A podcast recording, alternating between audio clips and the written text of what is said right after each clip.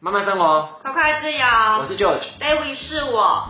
今天这一集影片呢，我们想要用我们投资 ETF 的一些经验跟你分享。如果你今天想要投资 ETF 的话，要注意哪一些事情？那在开始之前啊，想要先跟你分享为什么投资 ETF 这件事好像感觉很吸引人，就好像大家都想要投资 ETF 就好了。我觉得大概会有两种原因。啊，我知道，第一个应该是很简单操作嘛，对不对？因为 ETF 不用去看太多的什么财报啊。第二个就是感觉就不会赔钱哦，因为大家都说分散风险，分散风险，好像觉得买 ETF 就不会赔钱，感觉稳赚不赔这样。对，但是其实没有任何一个投资方式是完美的，一定有它的缺点，然后要注意的地方。嗯、而且其实 ETF 的种类很多，不是每一个 ETF 都是稳赚不赔的这样子。对，所以呢，接下来我会跟你分享四个我们就是亲身体验完之后呢，觉得如果你要投资 ETF，要注意哪一件事情？那第一点呢、啊，你要注意它的内扣费用。所谓内扣费用，就是因为 ETF 它还是一个基金嘛，对不对？它本质上还是个基金。对。那就会有一个基金管理人，虽然说它已经是被动去追踪指数了，等于说基金管理人不用出太大力气，但是还是会有一个人存在。嗯、那只要有这个人存在的话，我们就是要付一些管理费给他。相对来说，已经是比一般的那种银行在卖的那个基金还在更低了，可是还是是会有的。嗯、那当然呢，我们在买 ETF 的时候，也是希望可以找到那种管理费越低越好的嘛。需要注意的一件事情是，你在买 ETF 的时候，还是要去看一下它的管理费是多少。那我们会比较建议去挑大概零点八 percent 以下的管理费，会是比较少的。那你可以看到这张图啊，这张图啊，蓝色线跟红色线分别是零零六四六。还有 VOO 这两个 ETF，这两个 ETF 啊，分别都是追踪美国大盘的 ETF。那零零六四六呢，它在总管理费的费用上是零点七一趴，那 VOO 在总管理费只有零点零三趴，他们在管理费上面有非常非常大的差距。他们这样子总管理费的差距啊，让他们从二零一七年到现在，零零六四六只有八十八点七八趴，那 VOO 有一百零八趴的报酬。虽然说他们追踪的标的都是一模一样，但是就是因为总管理费用上面的差别，那他们在报酬率上会有微微的差距。因为总管理费用啊，其实会从你每天的股价一点一点的扣起来，这样子，所以代表说你的总管理费越高的话，其实呢，你相对的报酬也会降低比较多一点。那第二点呢，就是你要去注意这个 ETF 的折价还有溢价。那虽然折价跟溢价这个对于新手来说听起来真的是有点复杂啦。那折价的意思呢，就是市价小于净值，也就是说你现在市场上买到的价格会小于它真正所含的价值，就代表说你买的东西比较便宜。OK，那在溢价的话是代表你市场的价格大于你真正那个东西的价值，也就是说你用比较高的这个价格去买到你这个东西，所以你有点像是买贵的感觉。举一个比较生活例子好了，就是口罩。比如说一片口罩十块钱，然后呢，你去 Seven Eleven 买一包口罩，然后里面是十片装，然后呢，他卖你一百八十块，你有没有觉得很奇怪？因为一片口罩十块钱，十片口罩应该才一百块，你卖我一百八十块。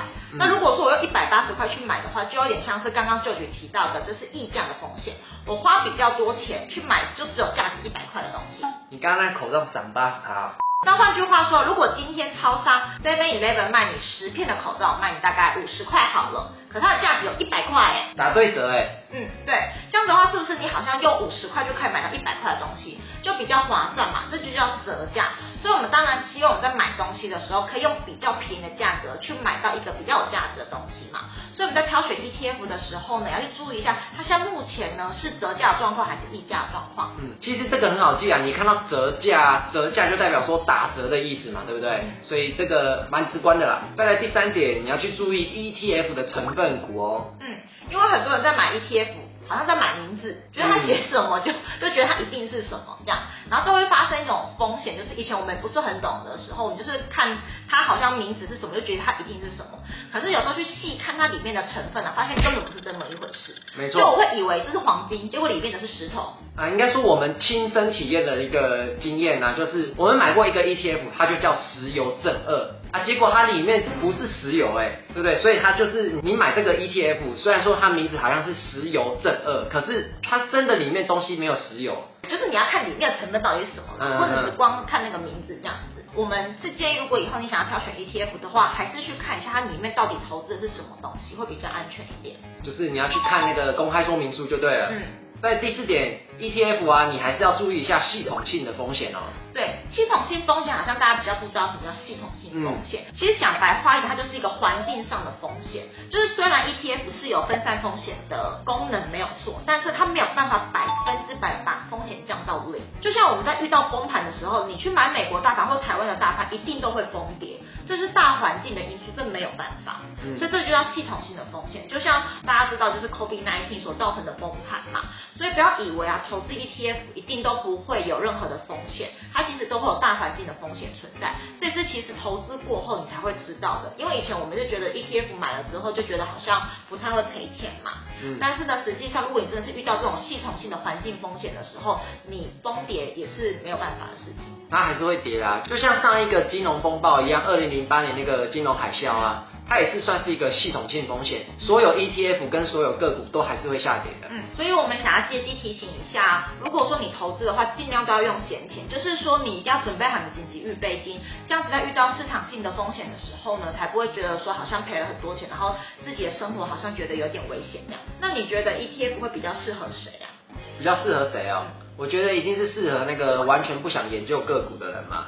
然后再来就是，你可能也没有任何时间看什么任何财报，你就定期定额的去操作，我觉得这个是比较适合的。还有一种呢，就是我觉得如果是投资新手的话，我觉得可以从 ETF 开始，因为它算是波动稍微没那么大的，嗯，而且你也比较不会那么容易紧张，因为它本身就帮你做好分散风险，所以你投资它你会觉得比较容易入手这样子。嗯，那你也可以把 ETF 当成是一个灵感的来源，因为 ETF 里面就有成分股嘛，或许你就可以从里面的成分股挑一些你比较喜欢的公司，再额外去做投资这样子。所以说，我觉得像台湾的零零五零啊，跟台湾的零零五六，或者是美国的 SPY、VOO，还有 QQQ 什么的。